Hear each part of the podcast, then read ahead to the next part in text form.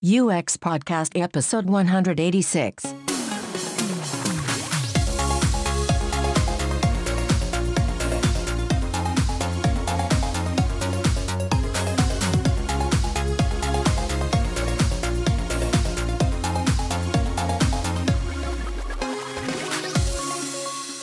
Welcome to UX Podcast, recorded for you here in Stockholm, Sweden. I'm Per Axbom, And I'm James Royal Lawson. With listeners in 175 countries from Sweden to Poland. Boon Sheridan describes himself as a user experience designer, content wrangler, flipper of coins, maker of cocktails, and spinner of tales. But when it boils down to it, Boon, like so many of us, helps companies make products people love. He's recently joined Automattic, who you'll likely know as the company behind WordPress.com and a major contributor to the WordPress platform. Now, Boon lives in a converted church in Holyoke, Massachusetts. Um, it's, it's a lovely looking building. Um, you can actually search for it pretty easy and find him um, in his church on Google. Um, Boon was obviously have he was after a place with a lot of character to live in, and he definitely got it, um, and much much more than just the character of the building.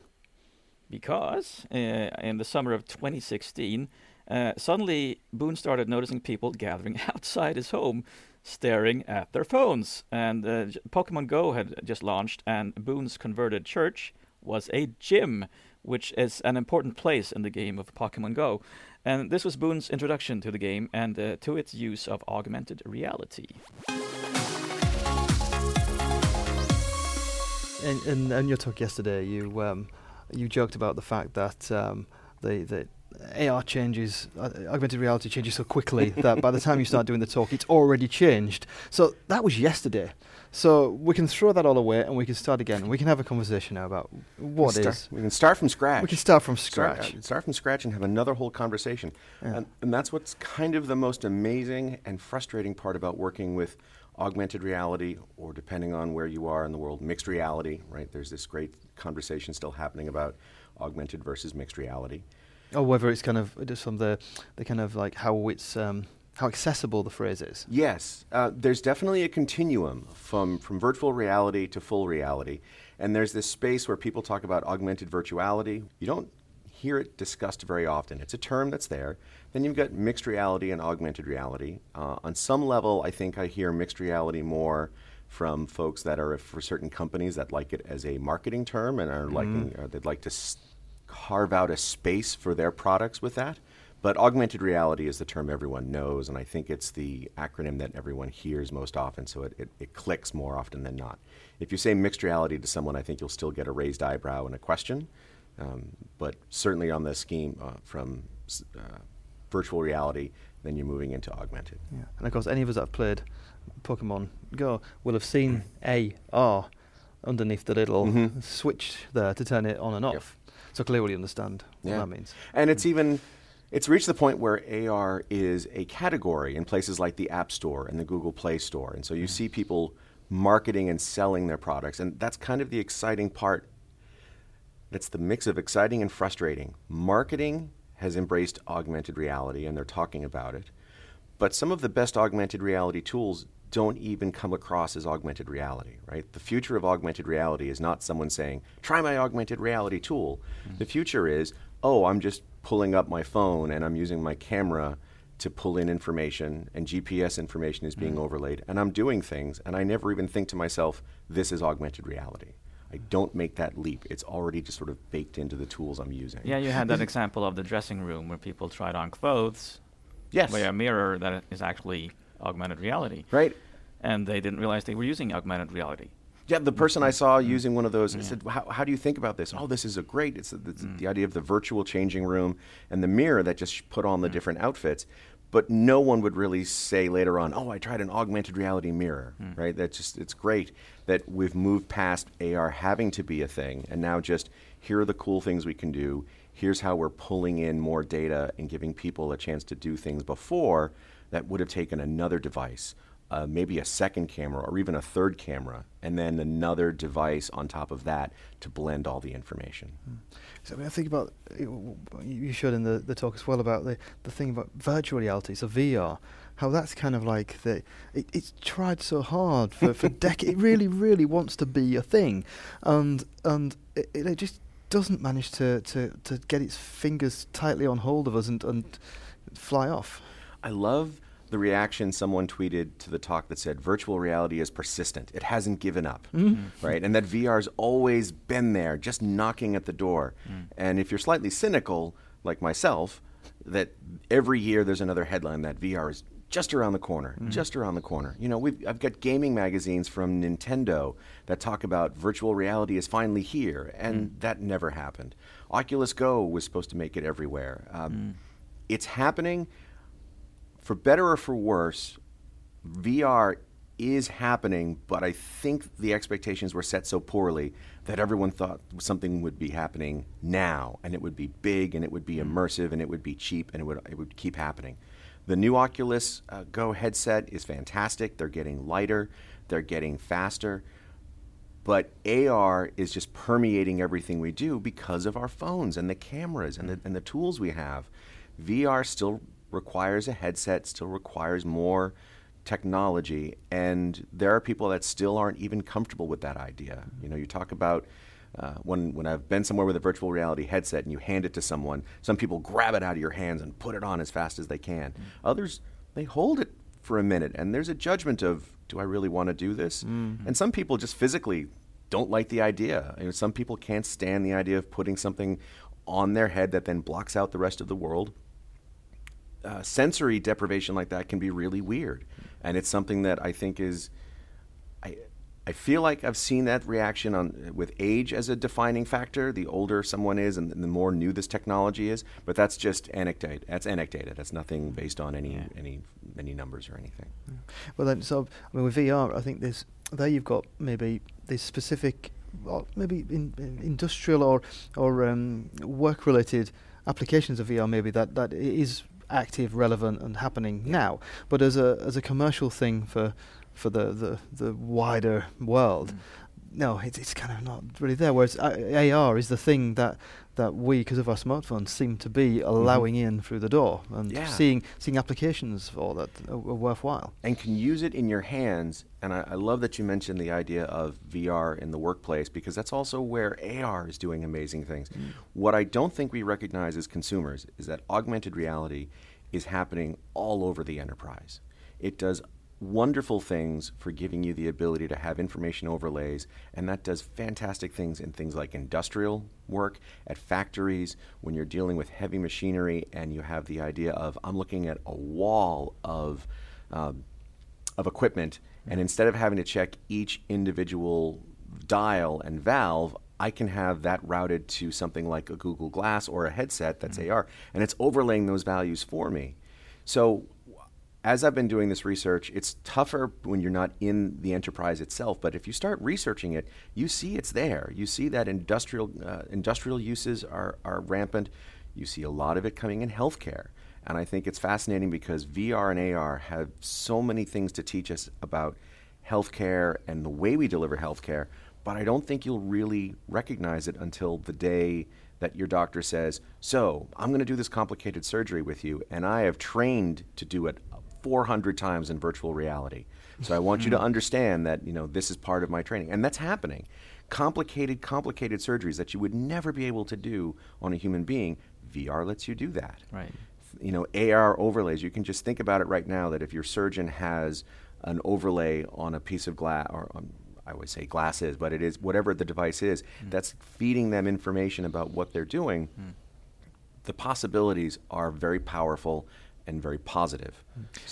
Yeah, where yeah, they give you it gives you it gives us the opportunity to not just enhance um, interfaces because um, I mean, I suppose arguably even surgery is like an interface between the doctor and, yep. and you. Um, they've got to understand the interface they're playing with.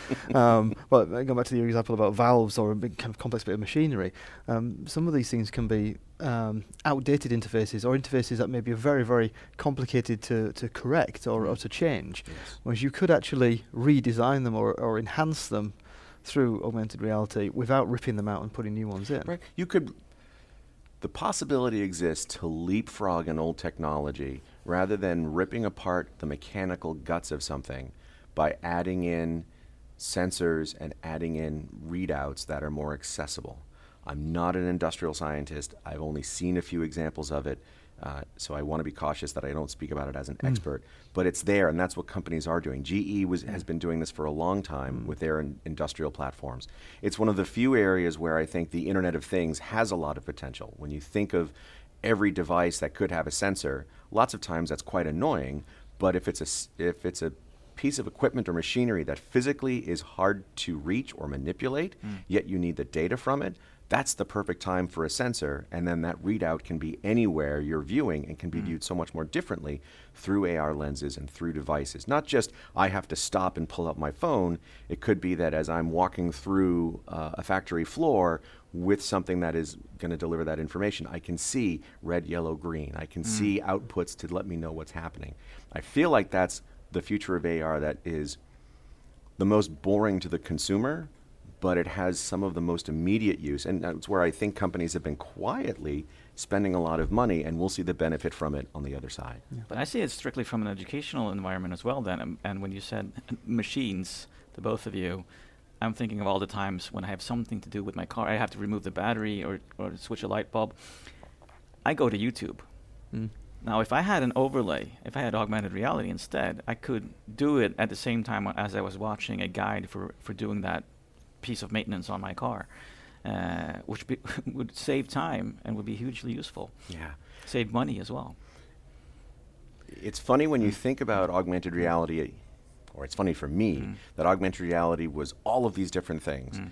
and it could be anything but as you spend a little more time mm. with it and you recognize you have location specific applications you have beacon specific mm. applications and then you have this informational overlay and it's on some level it doesn't feel as like the most exciting thing. I'm using AR to layer information on mm. top of something else, as you said, interfaces, and I think, as I said in my talk, interfaces on top of interfaces. Mm, yeah. But the, uh, that idea of contextual information while you're looking at exactly the thing yeah. you need it for is kind of the coolest mm. part of it. Mm. You know, I don't have to go find my uh, automobile mm. manual.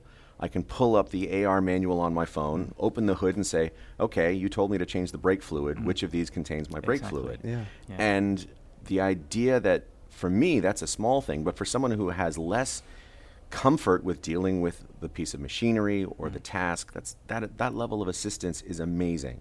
And as a designer, sometimes it's almost anticlimactic. It's a case of, oh, so I'm just going to parse apart a manual and chunk it out, and then I'm going to show it in a couple of overlays. Mm. Oh, well, it sounds like a bunch of pop up windows, which is what someone said to me once. I, I explained how I thought we could do this project, mm. and they said, well, that's just basically a bunch of pop up windows. And I said, it kind of is, but they're but it's the best pop-up window experience you could ever want because you're looking at exactly the thing you need mm-hmm. and you've already said by using the your phone and by using that app you've said help me please you've mm-hmm. raised your hand and you've asked for the help rather than that moment on a website where a, mm-hmm. a window pops up and you do mm-hmm. you just want to smash your monitor against the side of the wall so so leading on from that as as, as designers what do we design um, in this augmented reality um, overlay, interface overlay based world that we're seeing coming? it's going to be frustrating, I think, at first because it is information dense. Uh, it means rethinking a lot of interactions. And I say interact, you know, depending on what part of design you come from and how you talk about it, that it's interaction design at the core, right? You're going to have objects that you're going to be able to manipulate and adjust. From the informational overlay, it's a little bit easier because you're probably dealing with an object that you've identified or a beacon that you've arrived at, and you're putting information on top of it. Those become a little bit easier. But using Pokemon Go as that example, and you think of almost every other game where you're adding new objects into your view, you have to get really specific about what's going to happen when I interact with this. From a tactical standpoint, you have to think about your tap zones and your motions and your movements. So gestures and the specificity of the interface become much more critical than it used to be. We're used to we went from a mouse which gave us pixel, you know, pixel precision when where you were, what you were doing, to gestures. I think designers made a great made that leap really well when you're working with a touch interface. There aren't as many surprises anymore. I think we've reached a level of capability with that. But now we're adding in that level of here's a thing, and if you s- so I'm looking through I'm looking at a scene in an AR experience and I see something and I'm not sure whether or not I can interact with it. So there needs to be cues like discoverability. There need to be cues for what might happen if I hmm. pick this up. Do I if I flick it, if I throw it, if I tap it, if I turn it. There's all these different interactions that are part of gestures that I'm not sure I had always thought of as a designer. So it's made me rethink gestures, it's made me rethink outcomes.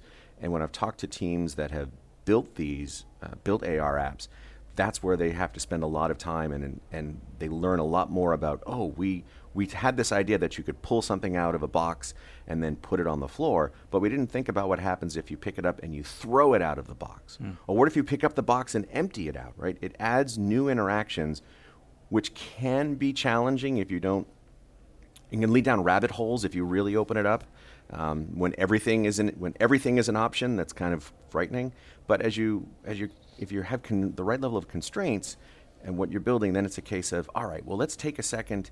And one of the folks I talked to said they just literally sat in a room and they picked up a box and said, "What are all the things we can do with this?" And to think about the physics of it and the motion of it. So as designers, there are some very simple things that I think will continue to, to happen. We'll definitely have to rethink about how we layer interfaces because when you're looking at the world through a phone, through an interface, your world's getting smaller and smaller. Um, motion and motion graphics and the idea of the physics of objects change a great deal. So it's kind of exciting. I've been saying kind of exciting. It's exciting, period, because there's all these new things to do.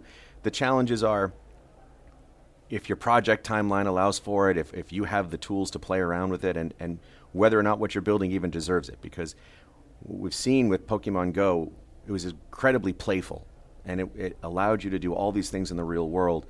And some of those things lead to great usa- usable tools later on, but some are just, they are literally, it's a toy, and it's a behavior that maybe you wouldn't use in another context.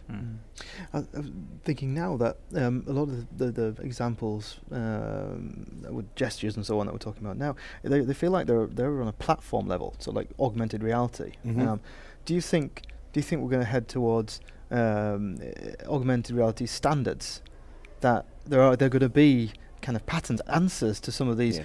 tip out of box, and once they're once they're solved, maybe maybe that's going to make make it more like putting together Lego. I hope so. I hope we're getting there.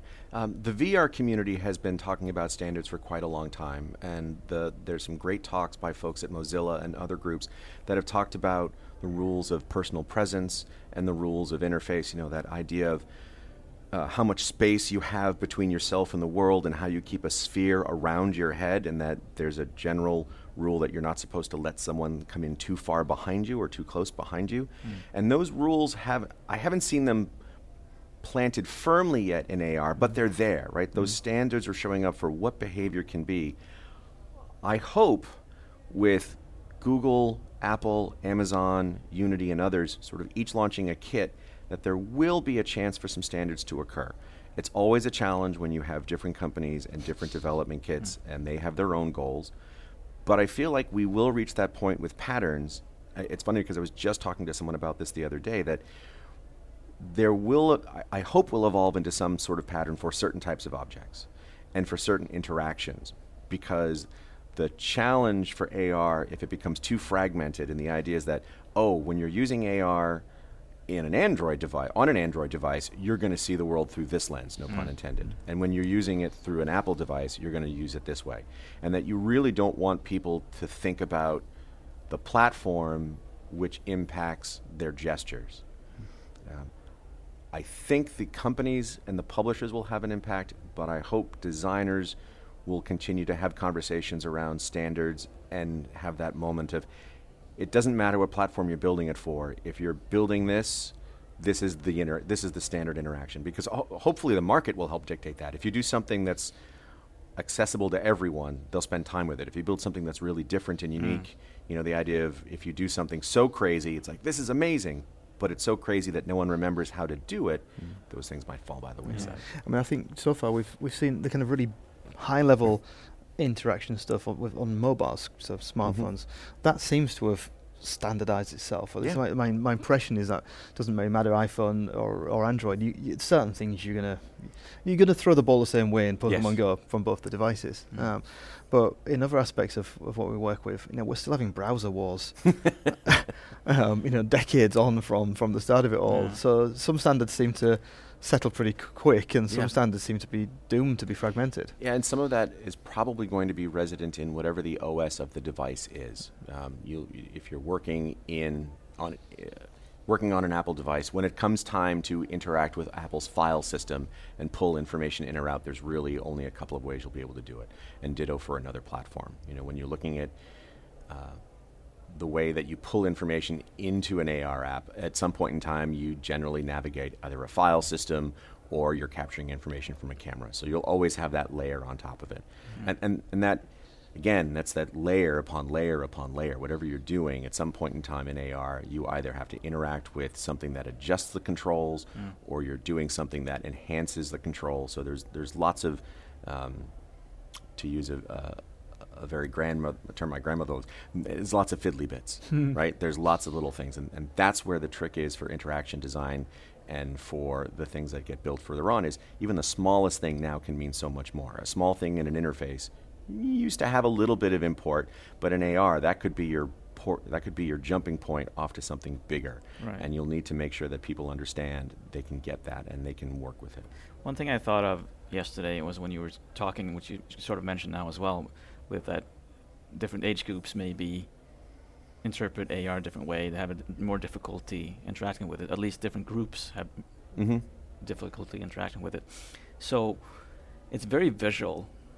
It's very much controlled with fingers. I mean, Yeah. there's an accessibility issue here. Are we going down a route where you actually don't pay attention to accessibility issues? Oh, I hope much? not. No, Yeah. I, I, I hope not. Uh, you are, you're correct. We're talking about certain devices Mm. that have a vi- very visual component. Mm. There are some audio aspects to augmented reality that I think are, uh, we're just seeing now.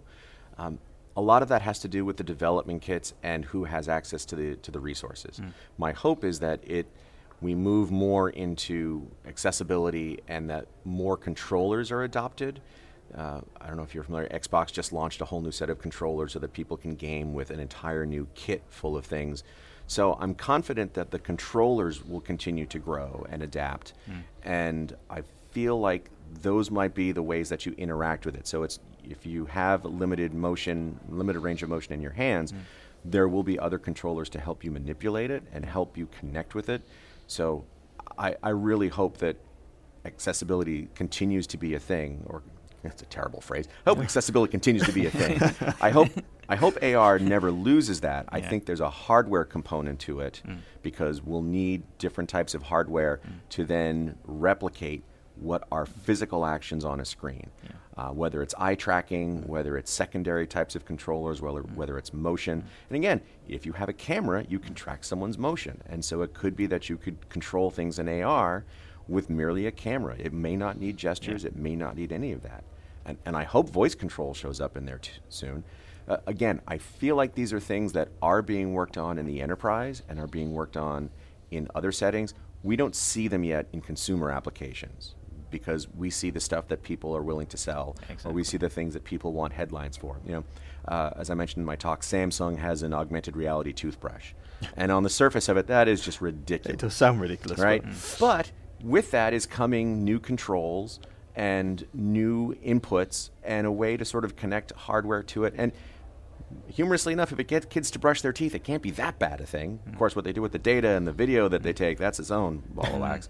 Yeah. But but we'll see the weird things, and my hope is that the weird things that make us laugh a little bit and chuckle, the technology gets gets folded into something useful, so that maybe down the road, when it's time for someone to take care uh, to do a skincare regimen because they have skin cancer, that same tool that was helping kids do their teeth brushing says, hey, now you need to make sure that you cover these three areas of your, of your face with mm. medication because this will help keep your cancer in check or this mm. will help keep your condition in check. Mm. So the fun stuff leads to the better and more serious stuff.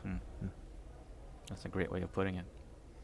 I think that's my greatest joy in learning about AR as, as a non technical person, as a designer, as someone who just plays with it, is that the cool things get your attention, get headlines, and fade away.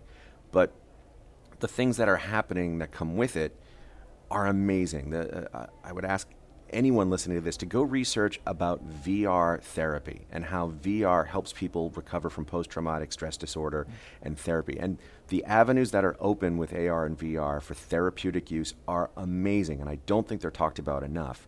It's such a good thing, and it's a technology story, but it's when you have someone who's had physical and emotional trauma and they can use VR to experience a world that's different and calm their fears, um, reduce blood pressure, give them a sense of well being. Um, those types of outcomes are the best. And I'll take a million toothbrushing apps if we get to the point where people can do stress management and health management and deal with really serious conditions in, a, in an AR or VR environment. That's a, I think that's a very um, inspiring um, note to finish on. Boon. Yeah. Thank you very much for joining us. Thanks for having today. me. It's a pleasure to hang out. despite my worries there about about accessibility, I think this conversation with Boon it, it really accentuates the fact that this is bringing us back to a very human side of technology because augmented and virtual reality is all about being immersive and using your body and senses which means that you are performing things that have that are some somehow attached to things that you would be performing in real life. But also the examples we were talking about, they were about education and healthcare and maybe avoiding industrial accidents. It's like making people a better version of themselves. And I really like that take on it. And it seems like the more attached and immersive we come with with technology, the more stuff can actually happen in making us better, uh, better decision makers, perhaps, uh, with the help of these tools. Yeah. I mean, I I, I took um, I took up Boon's um, encouragement there to, to search for um, for VRT, um, VR therapy. Oh yeah. Um, and he's right. It's really really fascinating.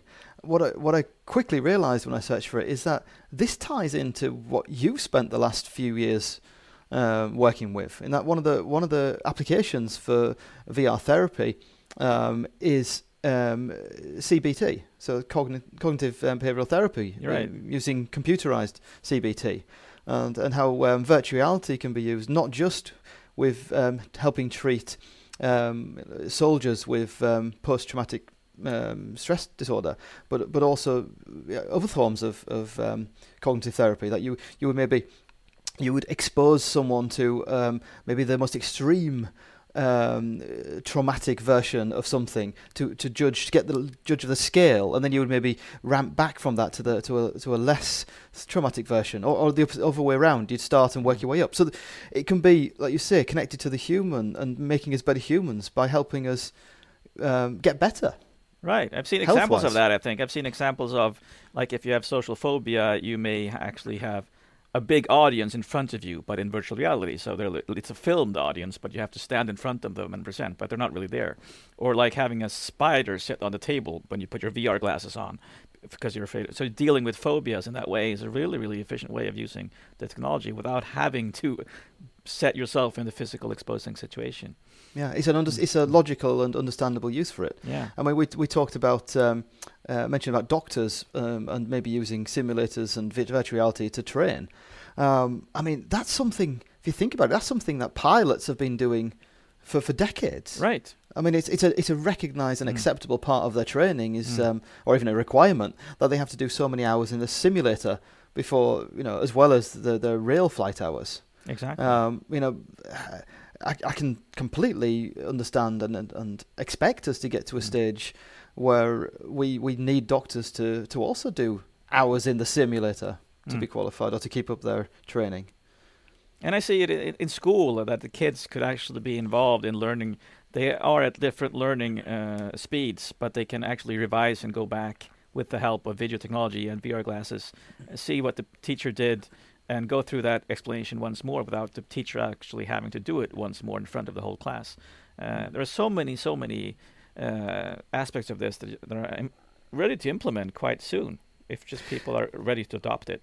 Yeah, and, and I think by focusing on on as as we like to do, focusing on the actual um, problem or, or thing you're trying to achieve, rather than um, AR or VR um, as a gimmick. Yes. I think it's got a, Mm. it's obviously got a much bigger chance of succeeding. Mm. Well, um, you mentioned, um, or we mentioned also the the accessibility aspect of of, of AR, um, even VR. But I think for me, I've been thinking now, reflecting on the the inclusiveness of it.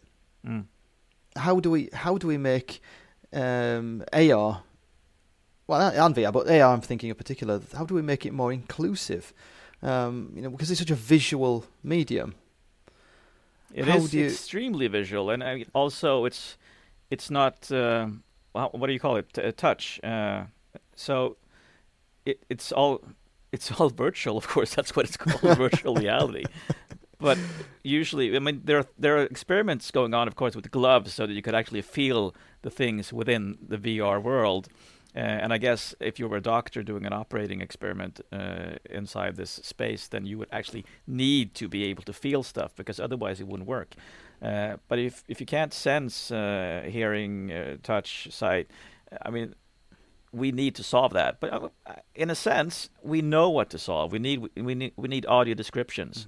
Uh, there are things we need that s- sort of we have been working our way through uh, WCAG. We know about the Web Content Accessibility Guidelines. We're starting to learn about these, how we can actually counter disabilities. So it's not about disabilities anymore. It's about giving people abilities. And I, I think maybe virtual reality actually is a use case where we can give more abilities than we take away.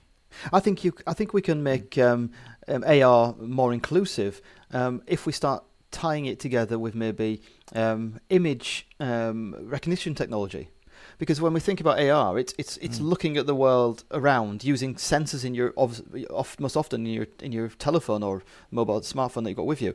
You Right. use the, the data it can gather from the environment around you to then layer something on top. Mm. You do, it doesn't have to be a, a actual lens to the world Mm. you could you could potentially take a, a picture or even just a sound recording of the environment on, around you and and then you could offer an alternative way of presenting the options so you could you could read out Mm. um, what's there you could read out, you know you could display a different type of menu based on what you can see around you it doesn't have to be layered on top of the real world Right, exactly. That makes me think of uh, the blind film critic on YouTube, which is a favorite channel of mine. Uh, so he's blind, and but he loves to use Instagram. And I would tell people this: Well, why does he love to use Instagram?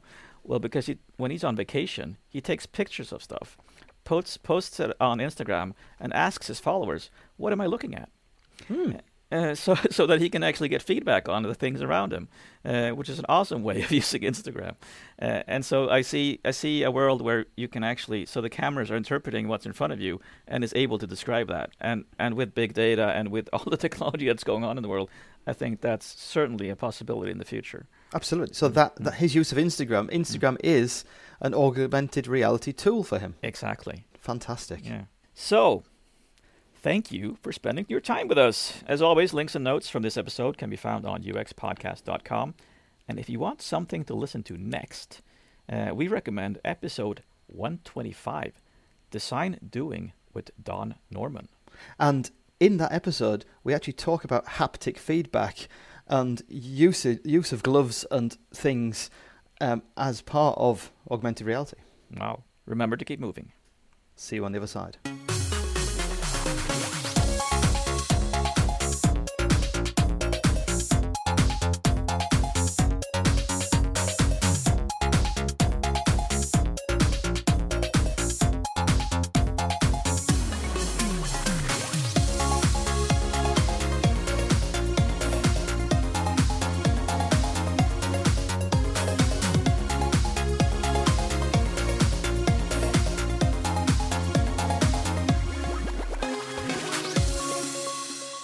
Knock knock.